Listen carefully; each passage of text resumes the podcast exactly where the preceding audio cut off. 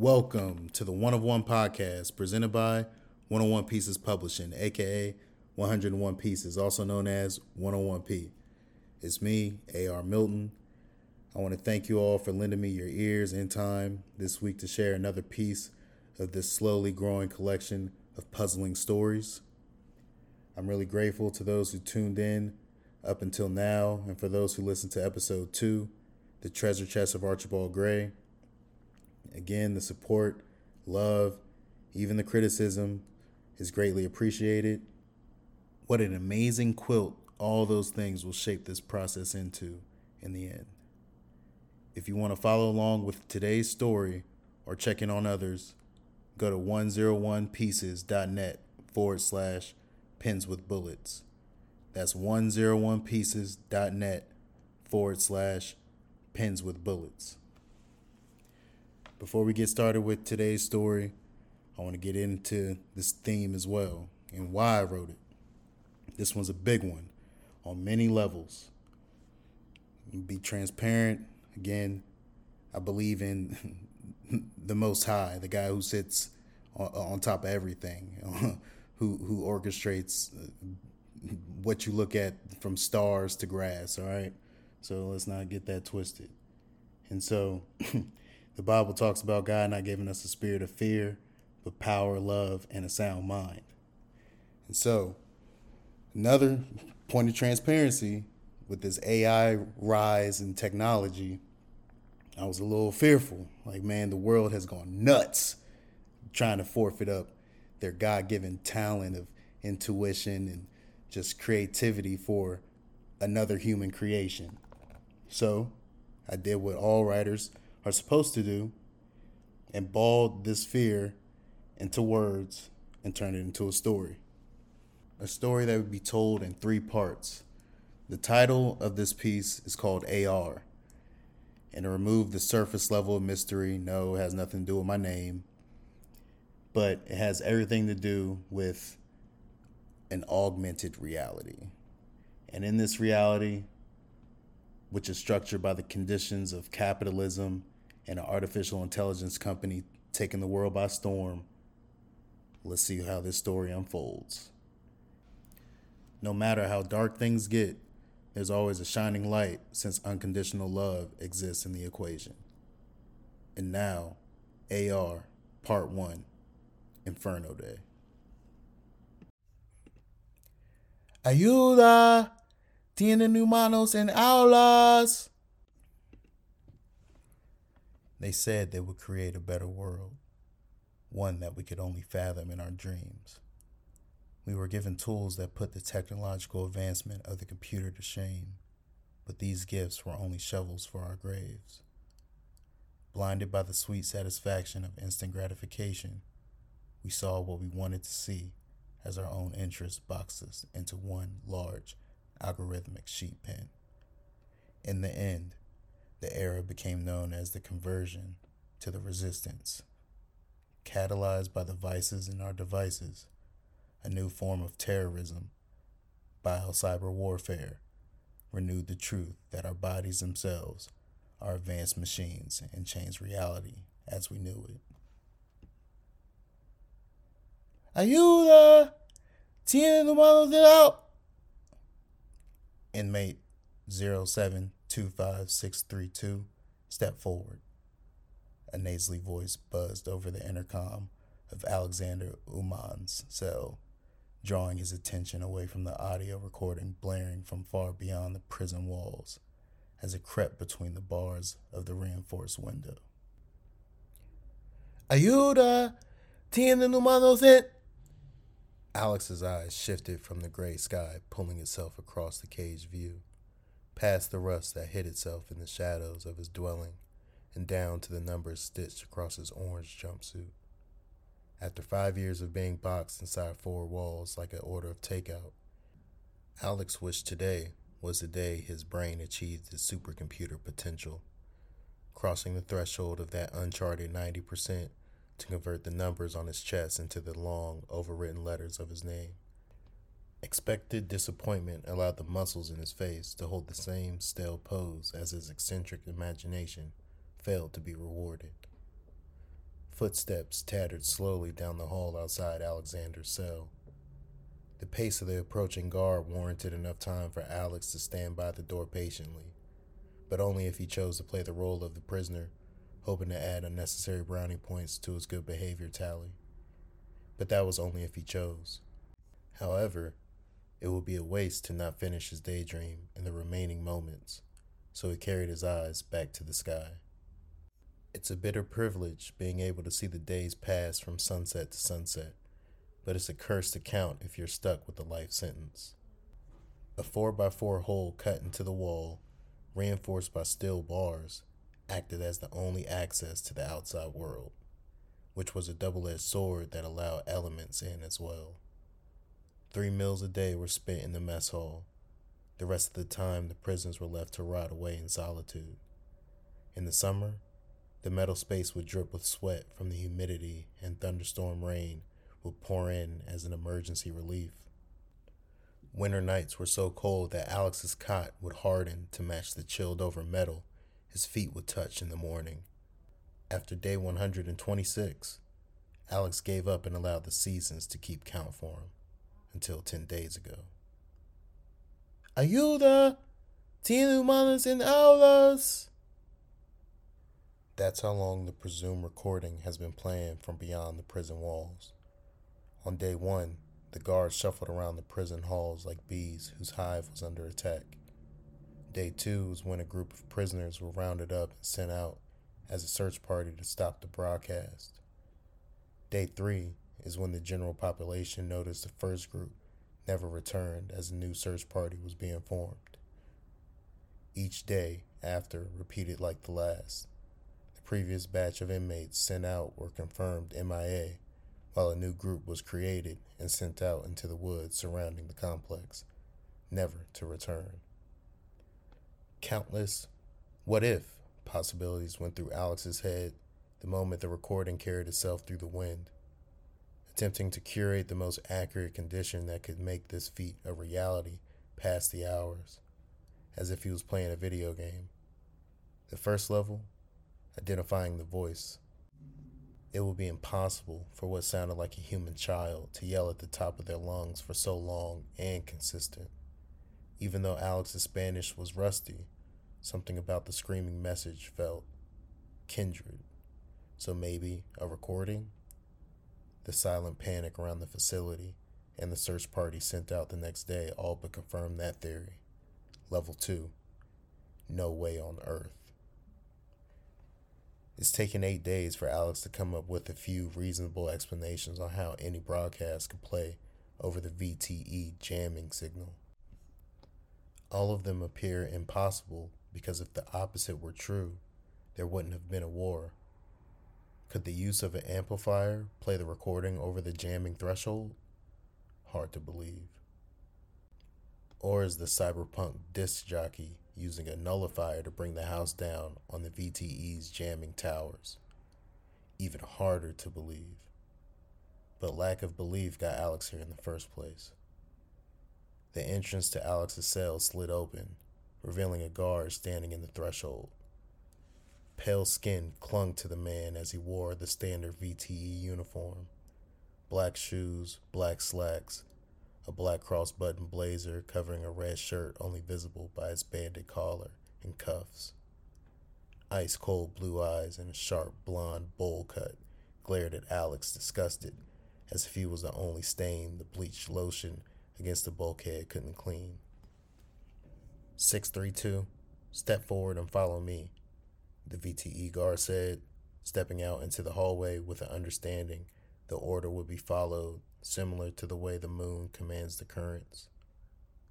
The slender guard was nothing more than a frame of a man, but carried no weapon, no baton, and no gun either. None of the guards did, but all the prisoners obeyed, even Alexander.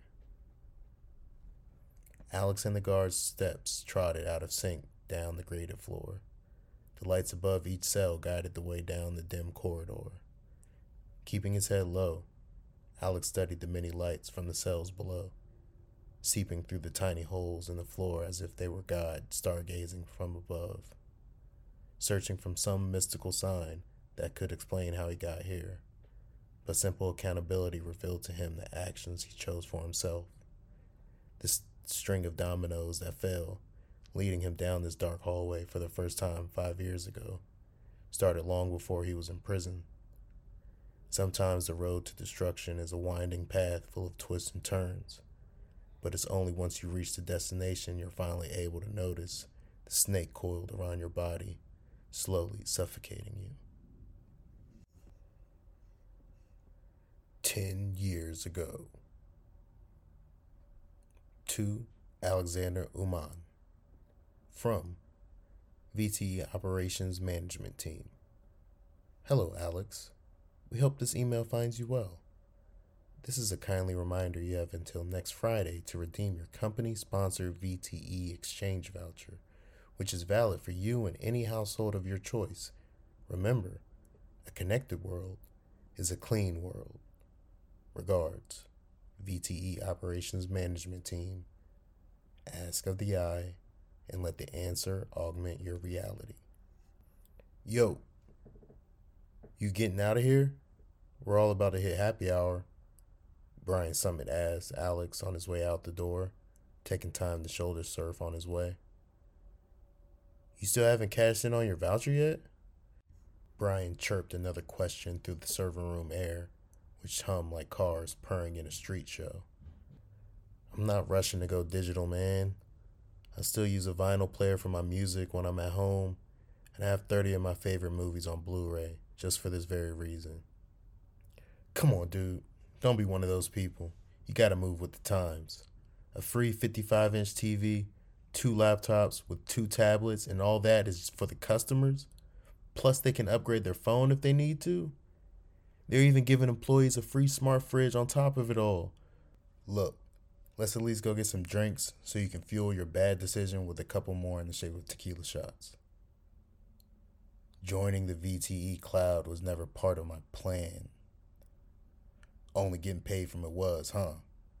Brian said. If anything, use it or give it to your folks.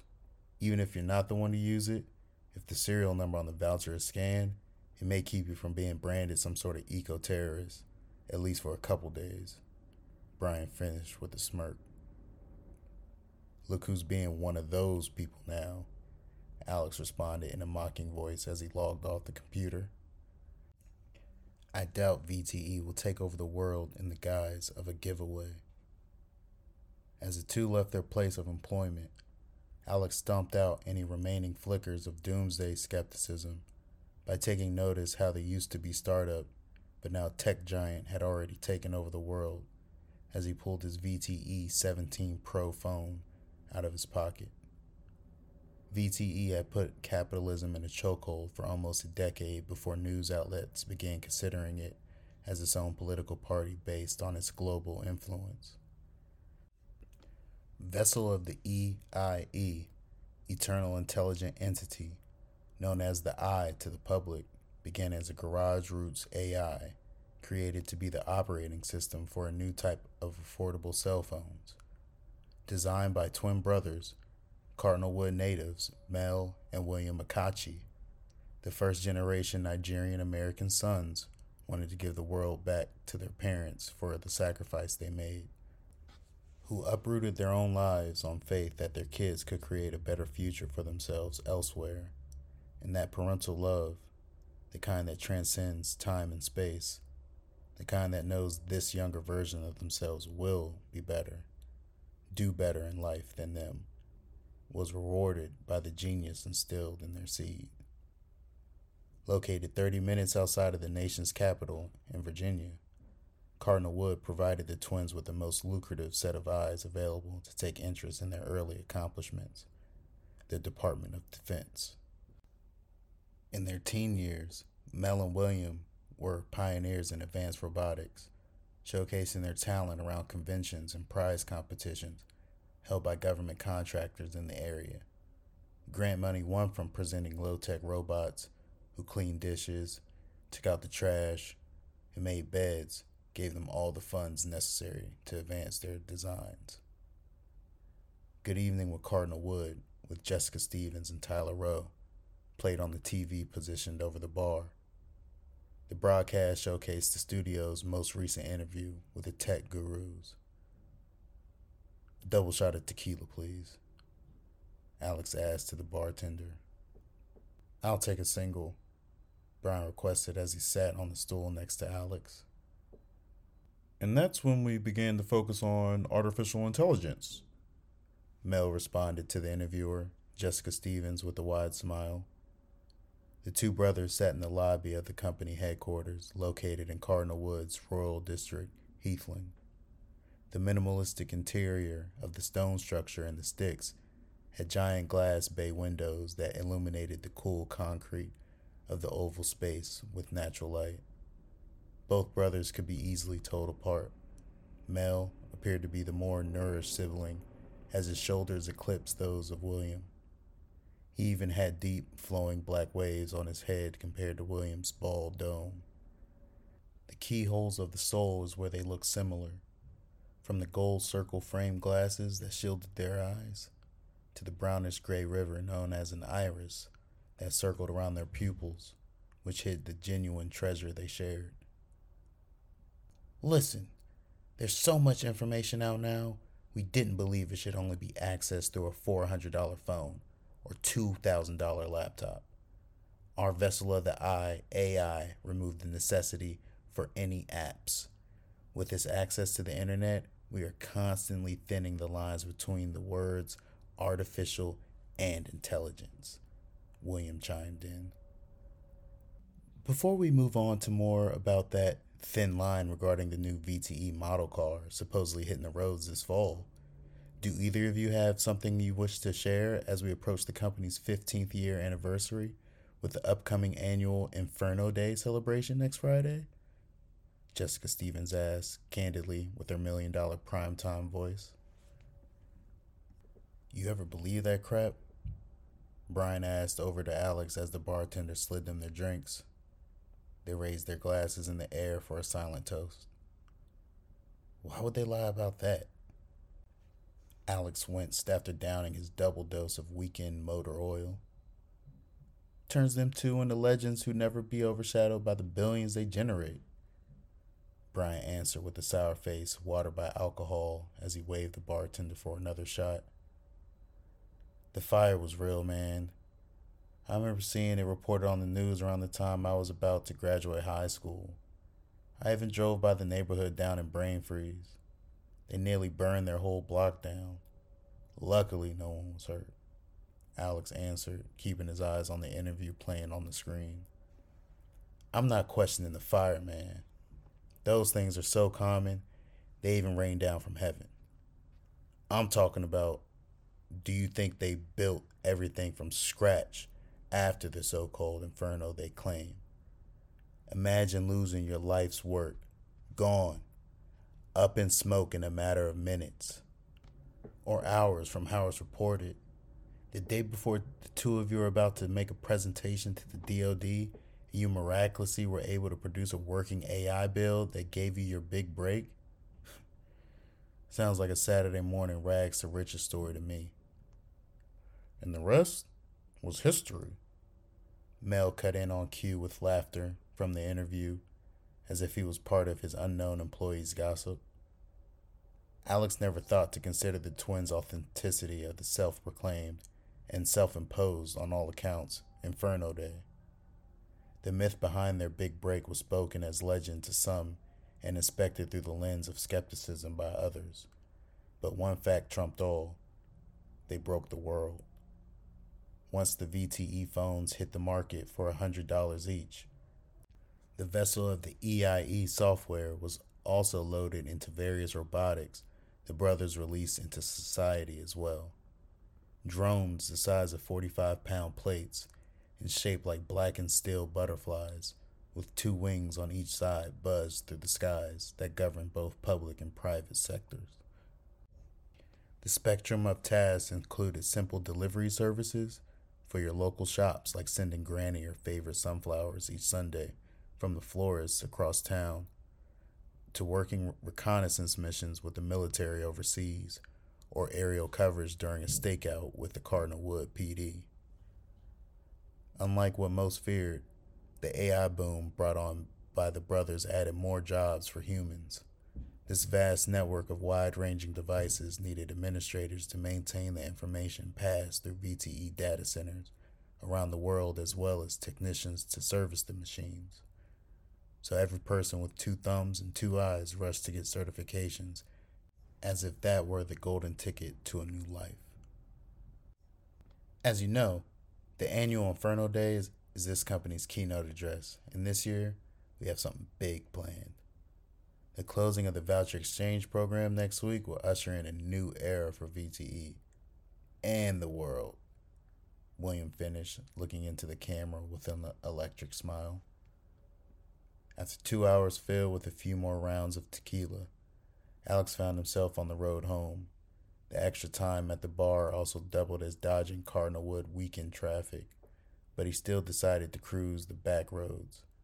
He lit a cigarette to celebrate the wheels of his car freely rotating towards the sunset. Smoke swayed and danced its way out the window and up into the purple atmosphere. With each puff, Alex watched the cancer cloud move according to the laws of physics that governed it, same as he watched his car bend with the curve of the road displaying similar obedience. His mind scratched the surface of a question that would have let him zone out until he got home what conditions govern the soul. But he was abruptly reminded why he chose the back roads even though traffic was non existent.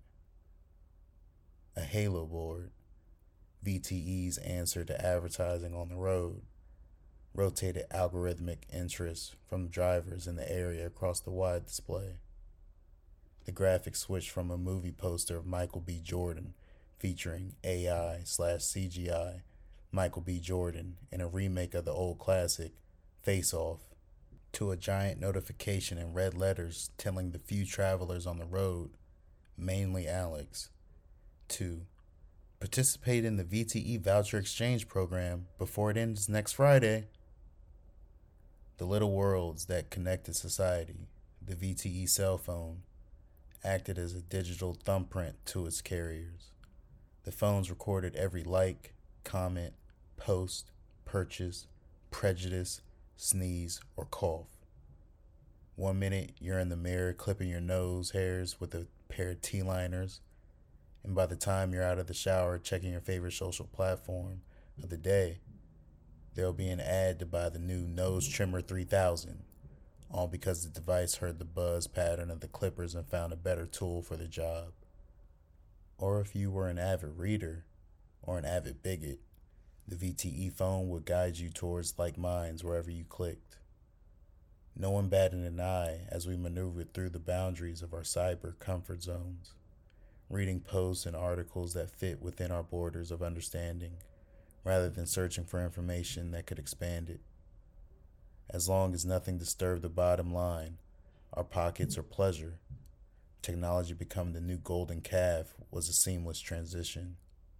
Money gurus made videos featuring the latest stock tips, which the financially illiterate and financially focused binged for the next eight hours until it was time to repeat the next day. Comic nerds could type on their computers all day, arguing over the casting of the seventh movie in a prolonged saga. Once upon a time, gun enthusiasts could meet up to sell and exchange firearms until the FBI and CIA teamed up with VTE to form an alphabet soup of justice. The government agencies were granted access to VTE user profiles and able to reference who owned an automatic firearm while displaying degraded mental behaviors observed by the advanced AI. Eventually, VTE received credit for getting the Second Amendment revamped by their role in helping ban automatic weapons off American streets. They were the first corporation to openly have one foot on the side of capitalism and the other in politics. Despite that, no one batted an eye as the suffocating web of the vessel of the eternal intelligent entity grew. Home could be a patch of grass, a bench in a park, or your childhood bedroom for a season but Alex found a small apartment complex housing 30 tenants to be his haven. He parked his car just as the sun tucked itself beyond the tree line. Two stumbles instead of steps towards the entrance clarified he was more drunk than previously evaluated and decided the elevator would be the best path of least resistance to his bed. The elevator buzzed as it reached its destination on the third floor, but it sounded more like a bout of mechanical laughter once the doors parted, as if the machine knew the irony of the final hurdle Alex had to jump before he could enter that inebriated sleep. A VTE inspector stood down the hallway next to his unit, completing the last steps of the voucher exchange program with one of Alex's neighbors. Alex let out a sigh as the elevator doors closed behind him and proceeded forward. All VTE inspectors were the blueprint of the perfect employee. From the hair to the smile to the smoothest skin, no matter the hue. Their knowledge of all vessel of the EIE systems was just as immaculate as their looks. Alex's disdain for them was equally pristine. Vomit bubbled up at the base of Alex's throat as he moved down the hall. The dull yellow paint plastered against the wall shrank closer and closer with each step, as if it were about to fold onto Alex like origami. The VT inspector stood down the hall in the company standard uniform, where Alex had a purple shirt accent under the black suit to signify he was an administrator. Inspectors wore red. A few paces from his front door, Alex received a quick grin from the inspector as a sign of acknowledgement before he returned focus back on the customer. The loaded tater tots Alex ate a couple hours ago was about to eject out of the hole it came in if it weren't for a few swallows to keep the puke down, which made him eat the same food for a second time but laced with stomach acid. These inspectors were the worst, running into the equivalent of plain old Jerry from Human Resources who typically had nothing better to do besides hassle employees concerning the latest training, was not ideal for this moment. Alex's stomach churned just like this on a sober day before re entering the data center after lunch. Alex walked past one of the red collars as he proclaimed, On my way to change a family's life forever. A new voucher has been redeemed. While the sun rays reflected off his face from the threshold of the exit, Alex figured it was the cheesy jalapeno peppers instead of the cheesy pitch in the nameless employee's voice that almost had him hurl. He threw water on his face in the bathroom and went about his day without dwelling on the minor coincidence. But it would be ten years from now until Alex realized that a script full of coincidences is written on lines of providence, and how the water circulating in his body reacted inversely to the joyful pitch of everyone who wore a red shirt around anyone who took pride in the company and its technology with robotic fashion. Oh my, you're throwing in an extra tablet too? Mr. Reach, Alex's neighbor, asked to the inspector. The seasoned man stood with a slouched back, distorted from years of blue collar work as a trash man while carrying the complaints from his wife on his shoulders, but his elation inflated him to the height of the towering inspector. Of course, sir. VTE would like to show our appreciation for you and your household taking part in the voucher program. That's one more device to connect us all.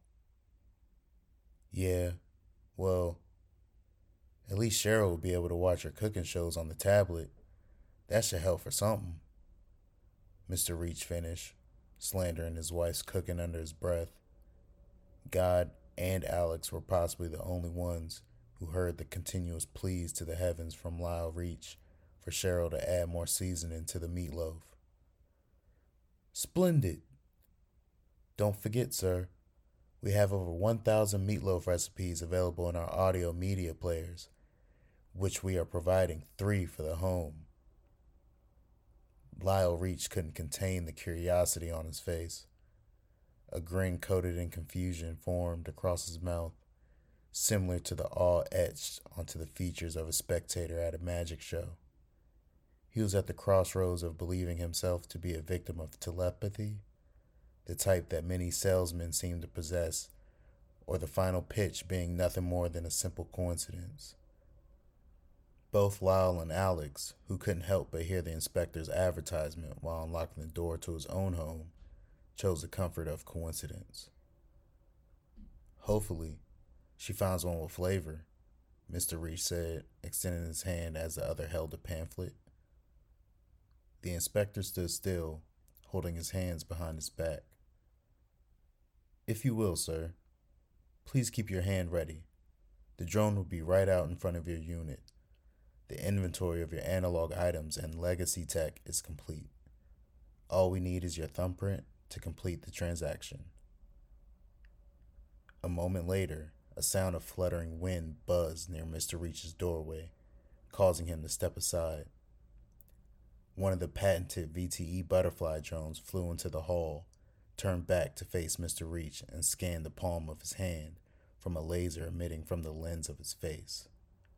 The wings of the drone hummed next to the inspector, as if he was a zookeeper demonstrating a trick with a bird of prey. Once I'm done, Mr. Reach, could I have a word with you, Mr. Uman? Alex paused as his door swung open. First, he checked if he left his badge hanging around his neck while drinking his way into the weekend. But he felt the card supporting his happily employed grin in the pocket that held his keys. Then he turned his attention toward the inspector. His head spun around slowly, eyes wide and curious like an owl studying the night. This inspector didn't look familiar. Aside from the copy and paste mushroom haircut matching every pop star from the early 2000s, Alex had not seen him a day in his life. The drone finished his scan with an audible blip. Well, Mr. Reach, if you check your email, you will see a scan code you can get redeemed at any of our stores or online before Friday to schedule your VTE exchange the inspector said, heading towards Alex, neglecting to shake Mr. Reach's hand a final time. Th- thanks, sir, Mr. Reach said, pausing to look at his hand before shutting the door. Can we be expecting you to redeem your VTE voucher before next Friday, Mr. Uman? You are one of the last few in the building. We are on the same team, Inspector Gadget, Alex said, pointing to his uniform. We just don't play at the same position, so please cut me a break, will you? I can imagine you're just trying to survive day to day, just like me, but I'm too drunk to go into all the reasons I'm not giving up my record player for a TV, tablet, and a couple media players. Alex answered, taking a step into his unit. Nostalgia is nothing more than the feces left behind by entropy, Mr. Uman. You don't want to be on the outskirts of progress, the inspector said, pausing Alex in the threshold. Alex responded in the only way he could as his stomach and head twirled from the alcohol or the persistence of the inspector by shutting the door behind him. Inside of his home, relief came with solitude his dizziness subsided down to a hum, and roaring stomach eased into a growl as he emptied his pockets onto the kitchen table. He pushed the remaining urge to vomit down with a cold bottle of water from the fridge, looking past the past due bills clamped between the fire truck magnet on the freezer's door as he claimed his prize. He walked over to his couch to let the weight of the day sit him down Alex studied the black screen of his VTE TV hanging on the wall and the marred reflection of himself staring back at him. His record player with the crate of his collection was displayed on the entertainment center underneath. A part of him wanted to break the silence with some Miles Davis, possibly flamenco sketches before bed, but tonight, the quietness played its own symphony. Alex's eyes drifted towards sleep in between the whistles of echoed thoughts from throughout the day. He considered if his parents would be interested in the voucher, like Brian suggested earlier. But they were just bragging about a new VTE refrigerator that provided its own meal plans on the door a month ago. So Alex took comfort in assuming they had already applied for one themselves. He wondered if he should have gotten the inspector's employee number, heck, even his name, so he could write an email to corporate on Monday. But as quickly as words meant for an argument sprouted up after the fact, almost driving Alex's blood hot enough to put him on his feet, he found himself laying his head down on a small couch pillow for the rest he rushed home for. Anything that mattered now could wait until tomorrow. Procrastination can tug the hours of the day across unmotivated eyes, setting the sun faster on hands that never touch the plow. Days leading up to the end, everything else always seems more important. That new celebrity couple or their kids on a pedestal higher than their own. That arguable top five player missing the go ahead basket on prime time or that new episode of the most watched TV show that can't be missed because who would you talk to online that night? The divisive hills that people die on seem to get the most chatter, but those are filled with fragile foundations that crumble and rebuild with each post. One will argue for science against religion, using regurgitated opinions of those who chose not to connect the dots between words that govern the soul and universe. Then some will fight religiously to govern man with interpretations and convictions, all while disregarding one basic scientific truth love conquers all. Others will neglect both science and spirituality for the sake of upholding their worldview in the form of a color red, blue, or whatever party's banner that suits you. Procrastination at its bare bones is neglect. Alex bit down on this juicy steak of disregard from day to day, getting full from the confusion pumped into the media and social networks alike. So much so, in the blink of an eye, he found himself. One week later. Ah! Alex's eyes opened to a faint scream coming beyond the wall separating his bedroom from Mr. and Mrs. Reach's unit. Sunlight cut through the slit of his curtains as a sign of a new day.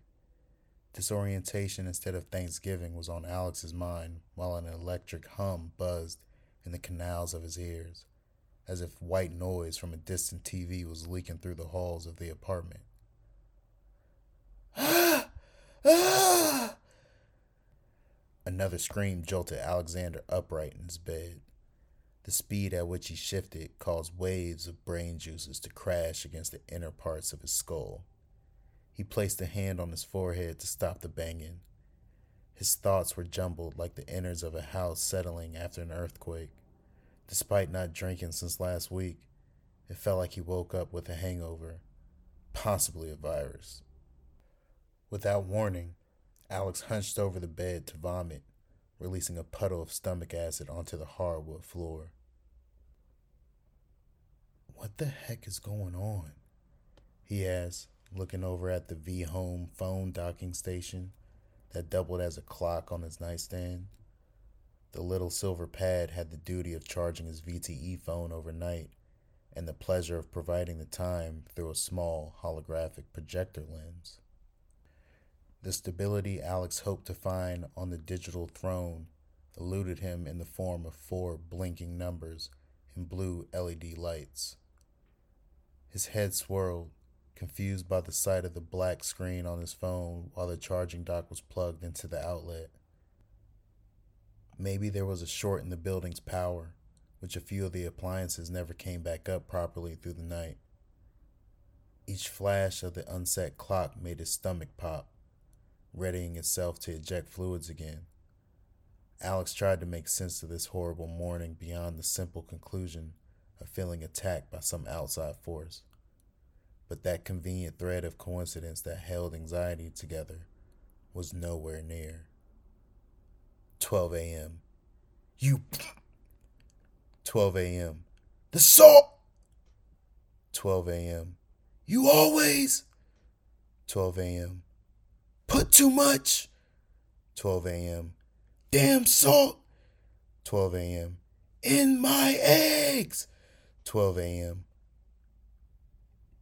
The next sounds Alex heard was similar to someone driving a hammer into the floor multiple times.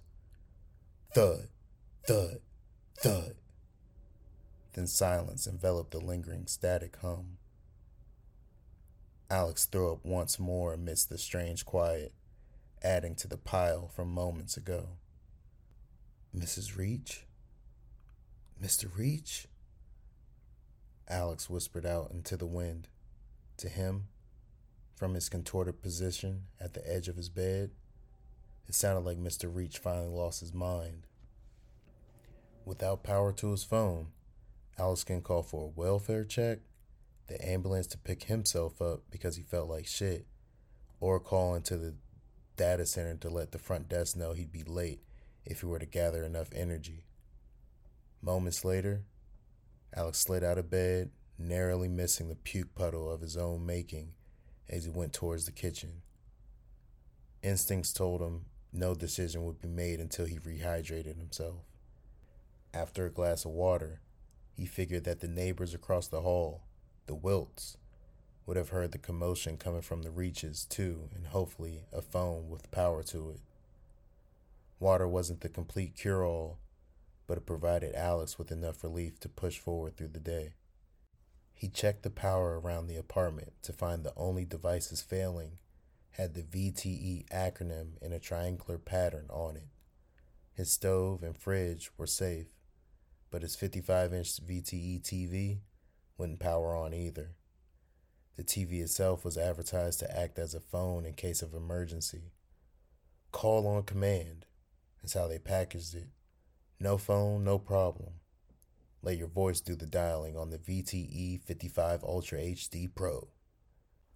Alex recalled the advertisement and how he told himself he'd never used the feature then, just to find himself standing in front of the black screen now in his boxers while seeing a dribble of vomit on the side of his face. I'll throw on my uniform fast and head to Mrs. Wilt's, Alex thought. She was one of the few not operating by capitalistic peer pressure who still used a legacy Apple phone. Mrs. Wilts came over just last Tuesday looking for a charger.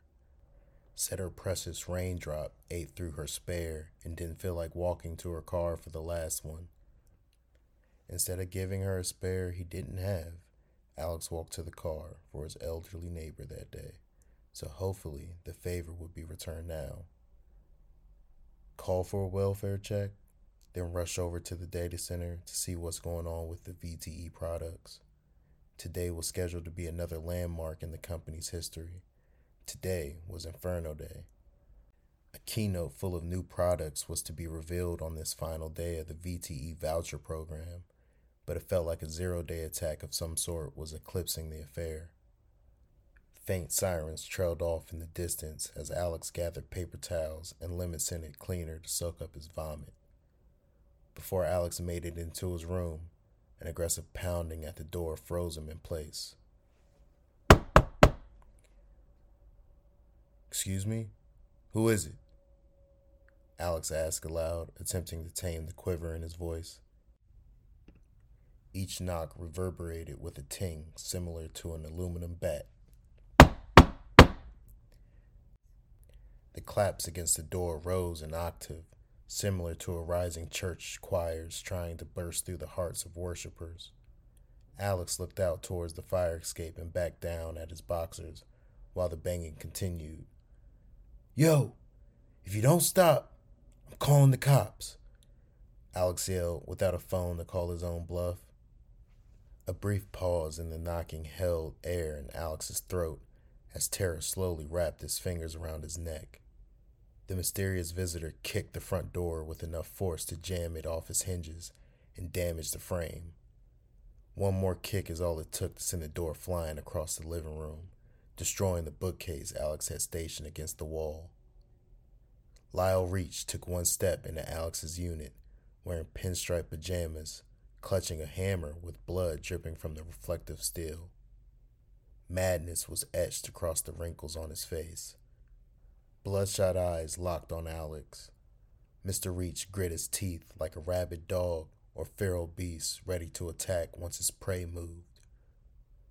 Mr. Reach, what are you? Before Alex finished his protest, Mr. Reach lunged forward with the speed matching an Olympic sprinter's first step off the block. He was fast. faster than any man pushing 70 while suffering from high cholesterol should move. Alex dropped the cleaning supplies, using both his hands to stop Lyle Reach's arm from crashing the hammer down on his head. Lyle roared, spraying warm saliva onto Alex's face. A drop of blood fell onto his nose from the hammer, and for a brief moment, through the lens of his mind's eye, Alex saw himself getting lowered into his own grave. Mr. Reach was stronger than he should have been as well. If the front door being kicked across the room wasn't enough evidence, holding back the force of what felt like ten men behind Mr. Reach's arm was confirmation that something was terribly wrong. Rage fueled Lyle Reach to new heights as if a switch was flipped in his brain. Alex slowly pushed the hammer back towards Mr. Reach until he jerked the blood soaked weapon to the side, which forced both of Alex's hands to sway in the same direction. Eye to eye, Mr. Reach headbutted Alex and sent him stumbling back into his room until his feet gave in from under. Losing composure and consciousness, it felt like a brick had been smashed across his face. He collapsed to the floor, bouncing his head in the leftover puddle of vomit. In a flash, before his blurred vision closed, he saw his end. Alex remembered the thuds from earlier and thought how his brains were going to look bashed in on the floor. Lyle reached into the room and stood over Alex with a raised hand, ready to deal the final blow. The static hum pinging through the unit rose octave by octave as if an opera were playing a classic tune to Alex's impending doom, until suddenly a thunderclap of feedback noise screeched through both men's ears. The hammer dropped to the floor as Lyle Reach covered his ears in agony, splashing puke onto Alex's face, a grateful mercy.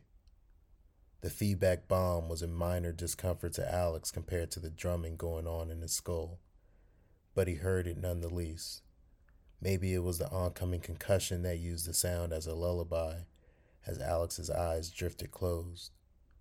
Before he went into the unscheduled slumber, Alex saw tears of blood running out of Lyle Reach's eyes. The elderly man wailed like a traumatized dog before his body crumbled face first into the vomit. As Alex passed out, his V home charging dock and phone cut on. It was 7:30 a.m. Hours later, Alex opened his eyes to the sight of his neighbor, Mr. Reach, face down and motionless in a dried up patch of puke. Ah! He screamed, remembering the threat from earlier as he jumped up from the hardwood floor. He brushed off what sticky pieces of vomit he could that glued itself to the back of his head before taking notice that the power had returned to his V home and phone. 11:42 a.m. Alex lunged for the phone, matching the vigor of the once living Mr. Reach. Without the murderous intent attached, questions shackled with worry weighed his fingers down to a static pace. He himself had no missed calls from his job, which increased the rhythm of panic in his heart. The phone itself acted as his time card, equipped with its own special alarm if the device hadn't crossed the threshold into the data center lobby by 9 a.m. He didn't know who to call first his job, parents, or 911 as he looked down at Mr. Reach.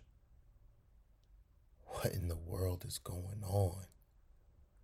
Alex asked himself in between the echoing heartbeats ringing ear to ear. No one else heard Mr. Reach rampaging either?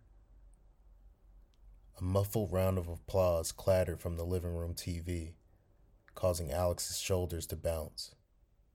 Still, in only his boxers, cold and now afraid he wasn't alone, he crept slowly towards the cheers emitting from the TV. As Alex neared, he heard the same sounds reverberating down the hall outside of his unit.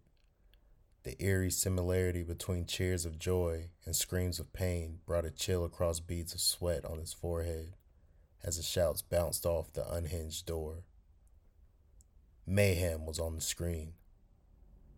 An aerial view of the VTE headquarters located 15 miles away displayed hundreds of people standing outside in angered protest, courtesy of Good Evening Cardinal Wood.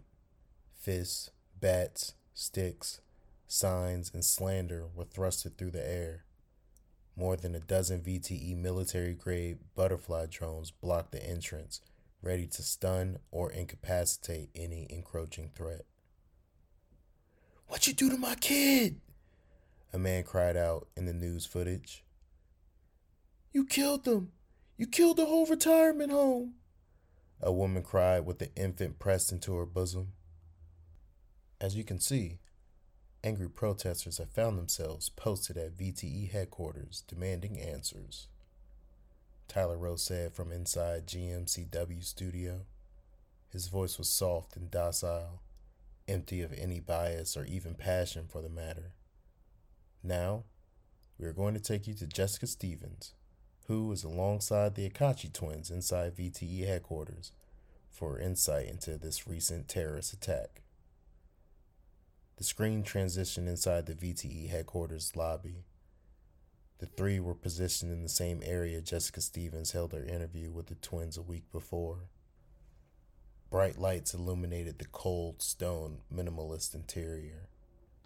Mel and William sat next to a lukewarm Jessica with the confidence of out of favor politicians. We thought it'd be best to address the world ourselves, so thank you, Jessica, and our friends at Good Morning Cardinal Wood for giving us this platform. Mel said, opening his large hands from resting on his lap, expressing gratitude. The scope of this attack is unprecedented. We have a responsibility to tell the world we will be a part of the healing process. William finished, pushing his glasses up on the slope of his nose. Please, tell us what happened, Jessica asked, leaning forward. Alex turned up the volume. Before the brothers gave their answer, a banner rolled across the bottom of the screen like a score tracker on a Sunday afternoon. Instead of showing the local team up in D.C. getting crushed by three touchdowns, Estimated death tolls from around the world scrolled by.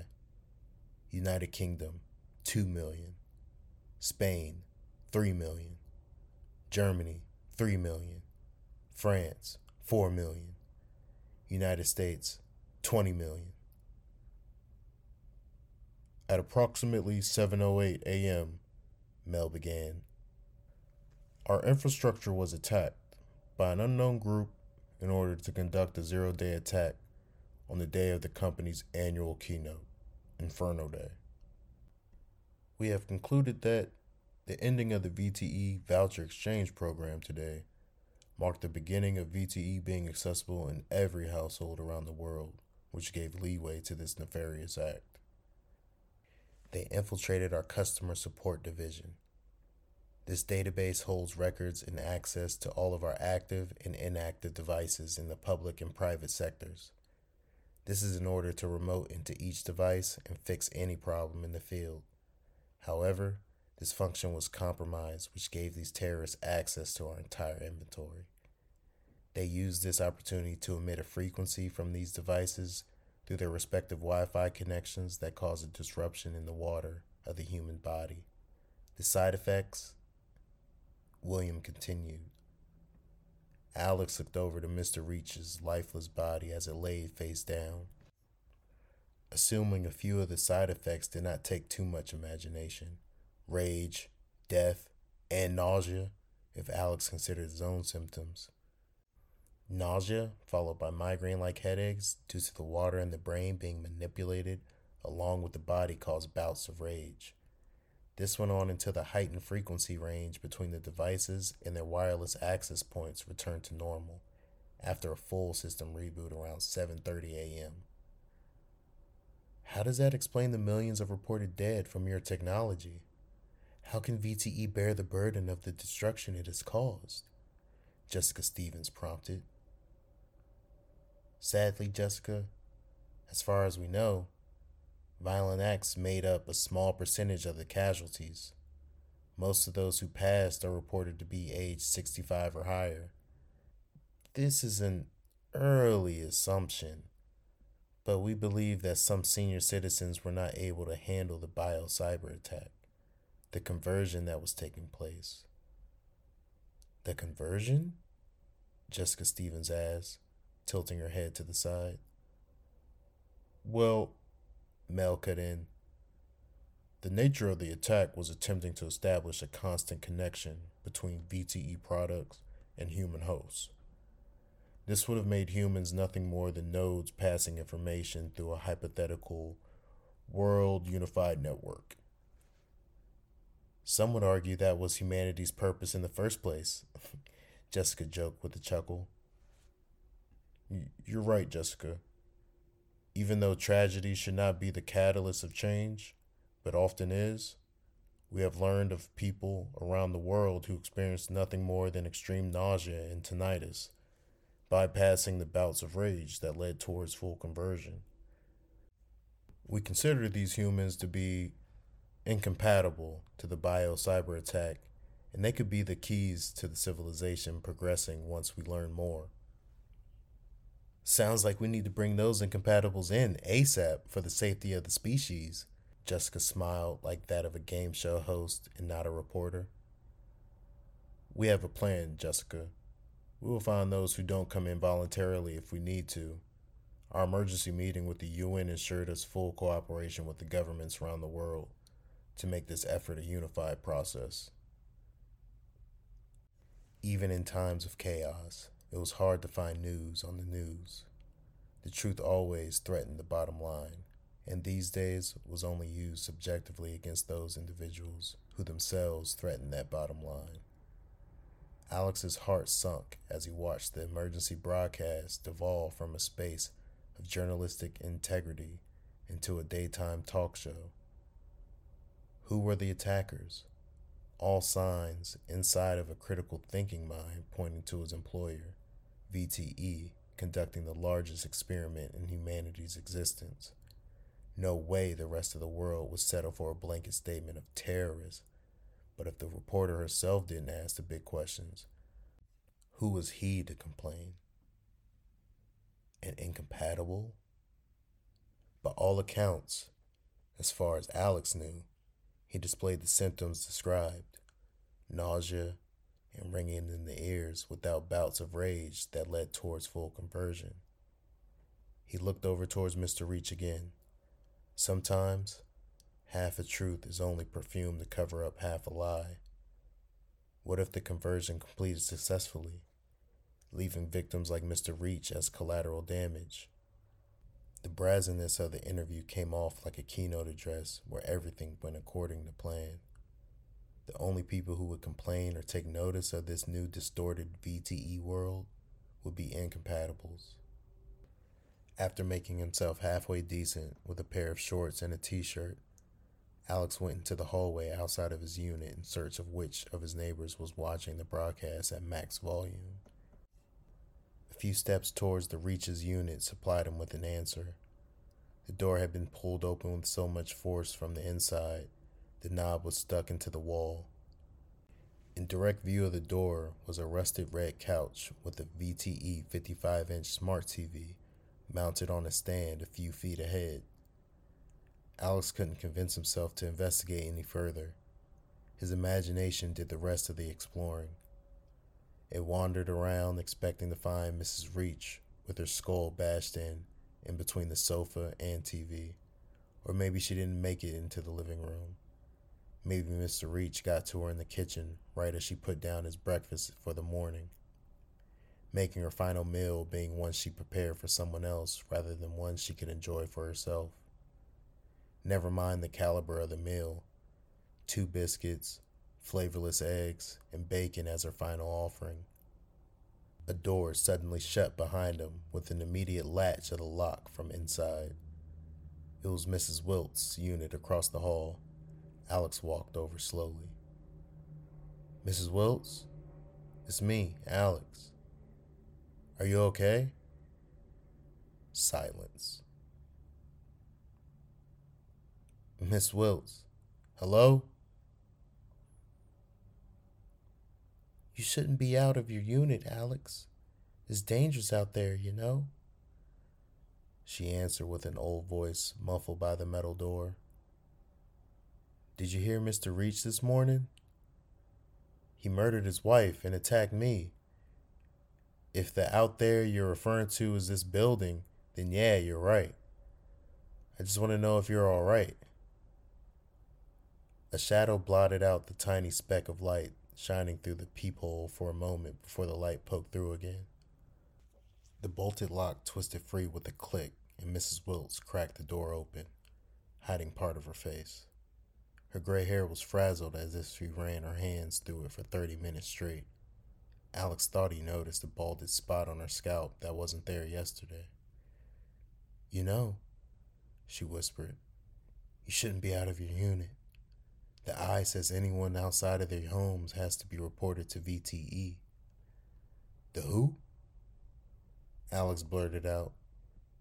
But from the glossy reflection of her own eye, Alex knew the answer to his own question before his lips pressed back together.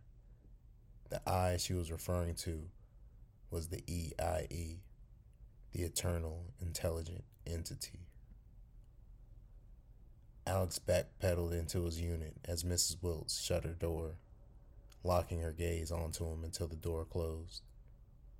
Now, in the discomfort of his exposed apartment with a decaying body, Alex's attention went back to the TV, which was cycling through aerial footage of the VTE headquarters.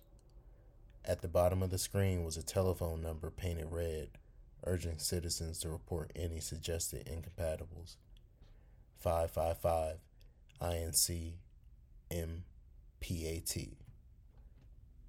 The newscast cinematography matched that of a dystopian blockbuster with the scenes that followed.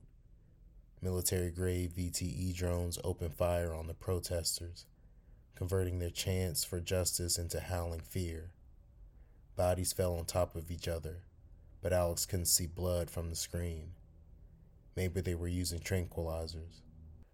It didn't matter, though, because those who could run used the fallen's heads as stepping stools.